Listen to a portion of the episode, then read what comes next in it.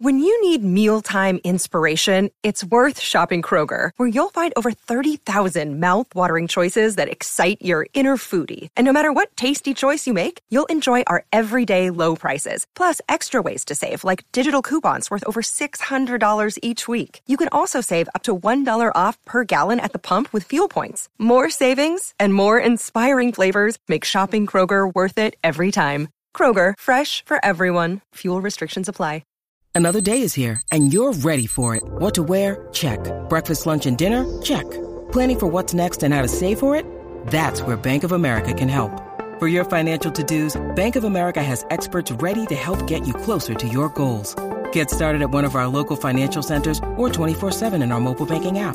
Find a location near you at bankofamerica.com slash talk to us. What would you like the power to do? Mobile banking requires downloading the app and is only available for select devices. Message and data rates may apply. Bank of America and a member FDIC.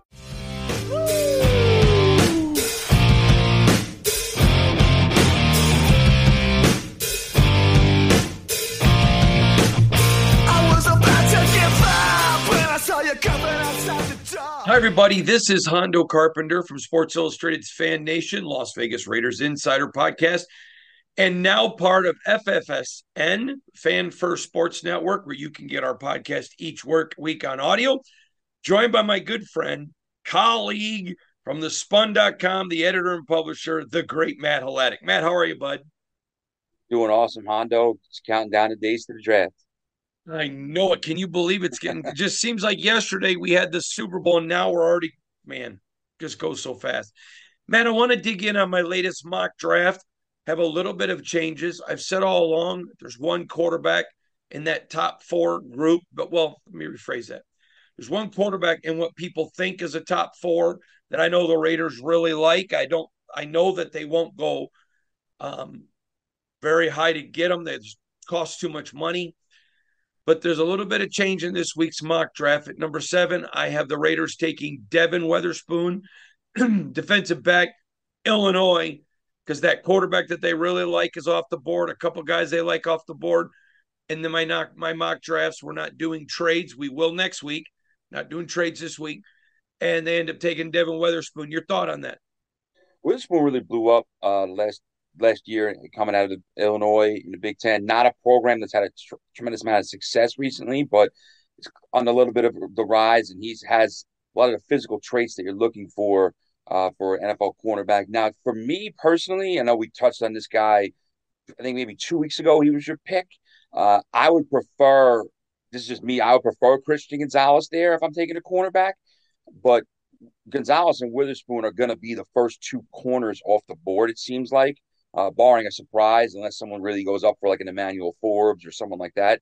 So it's really going to come down to what you prefer if you're a team, what you're looking for schematically, and how you project the players. I agree with you, and I'm going to tell you, I prefer Gonzalez as well. Then when you get to the Raiders' second round pick at 38, again, this is a guy that I've had pretty solid going to the Raiders. Cody Mauch. This is just a North Dakota State. This guy is a grinder. He is absolutely. I, I was told by one scout, he gets your hands on his hands on you, it's over. He does a great job of keeping his hands tight so he doesn't get the holding calls. But he's just a mauler. Again, love this guy. It, doesn't he look like a quintessential Raider? The hair, the teeth, he just looks like a, a like a tough guy. Cody Mauch, your thoughts? looks like he'd fit in on that line next to Otto and Art Shell and all those guys back in the in the seventies. Um, you know, I, I we've talked about him. He's been the pick there in the second round in your mock for a, almost a month now. I want to say, and we've talked about the fit he'd have coming in immediately, being able to play on the inside. He offers that sort of that physicality, that toughness, that dependability that you're looking for for an early round offensive lineman. The Raiders have to solidify their offensive line. Uh, the the one position that is obviously done and settled with his left tackle, Kolton Miller, and everything else. They have some guys, obviously, they like, um, but they're looking for add more linemen, and Mauch would certainly be a great fit and would be really good value, I think, at 38 overall. Well, the next guy, I have them going out to South Dakota State and picking up a tight end. Uh, Tucker is a guy that, man, he, he just does so many things right now. I know they signed two tight ends, but remember in their draft philosophy, it's going to be best player available So I have him grabbing Tucker from South Dakota State here in the in the and, and getting him again. This is in the third round, 70th pick. Your thought on grabbing Tucker there? You mentioned the Raiders. Uh, they got rid of a tight end this offseason. Well, actually lost two. They lost Waller with the trade and Foster Moreau. So they've replaced them with two tight ends. But again, you got a Josh McDaniels who's coming from a New England system that utilized tight ends heavily. Um, obviously, with Gronkowski and Aaron Hernandez before he went off the rails, that was their big thing. Those two tight ends and the matchup problems they were able to create. Even with just Gronkowski and some of his other backup supporting castmates, they liked using that second tight end. Um, I think that the tight end in the modern NFL can create matchup problems. So I think if you go for a tight end here, assuming guys like, you know, Dalton Kincaid is going to be off the board from Utah, Michael Mayer, probably LaPorta from Iowa, a couple of other guys. Um, then then you get to like Tucker, like you said, from South Dakota State. So he, he would fit in there that range if if that's a position that the uh, the Raiders are looking for. Next, we get to the Raiders pick, and I, I find this one very very fascinating to me. It's a third round, hundredth pick. It's a pick they got for Darren Waller. And again, we've been pretty consistent with this. Henry To'oTo'o. Now, listen, I've heard his last name pronounced so many different ways. It's like me. People have called me Hondo, Hondu, Hyundai, everything. Uh, so, however, his name is technically uh, called, it's Henry To'oTo'o, Alabama grinder. A guy just keeps getting better. This is a guy you select. He plays for 10 years. Your thoughts on him? he just made plays for Alabama, and he's not like overly like the. I mean, he's impressive, but he's not like this freak physical specimen or anything like that. But he's a guy who just made plays, great team guy, great fit. Um, when you are going for mid round picks, their third, fourth, the meat of your team, you I think you a lot of times you look for guys who were premier recruits or have that premier kind of pedigree which he had as a five star recruit.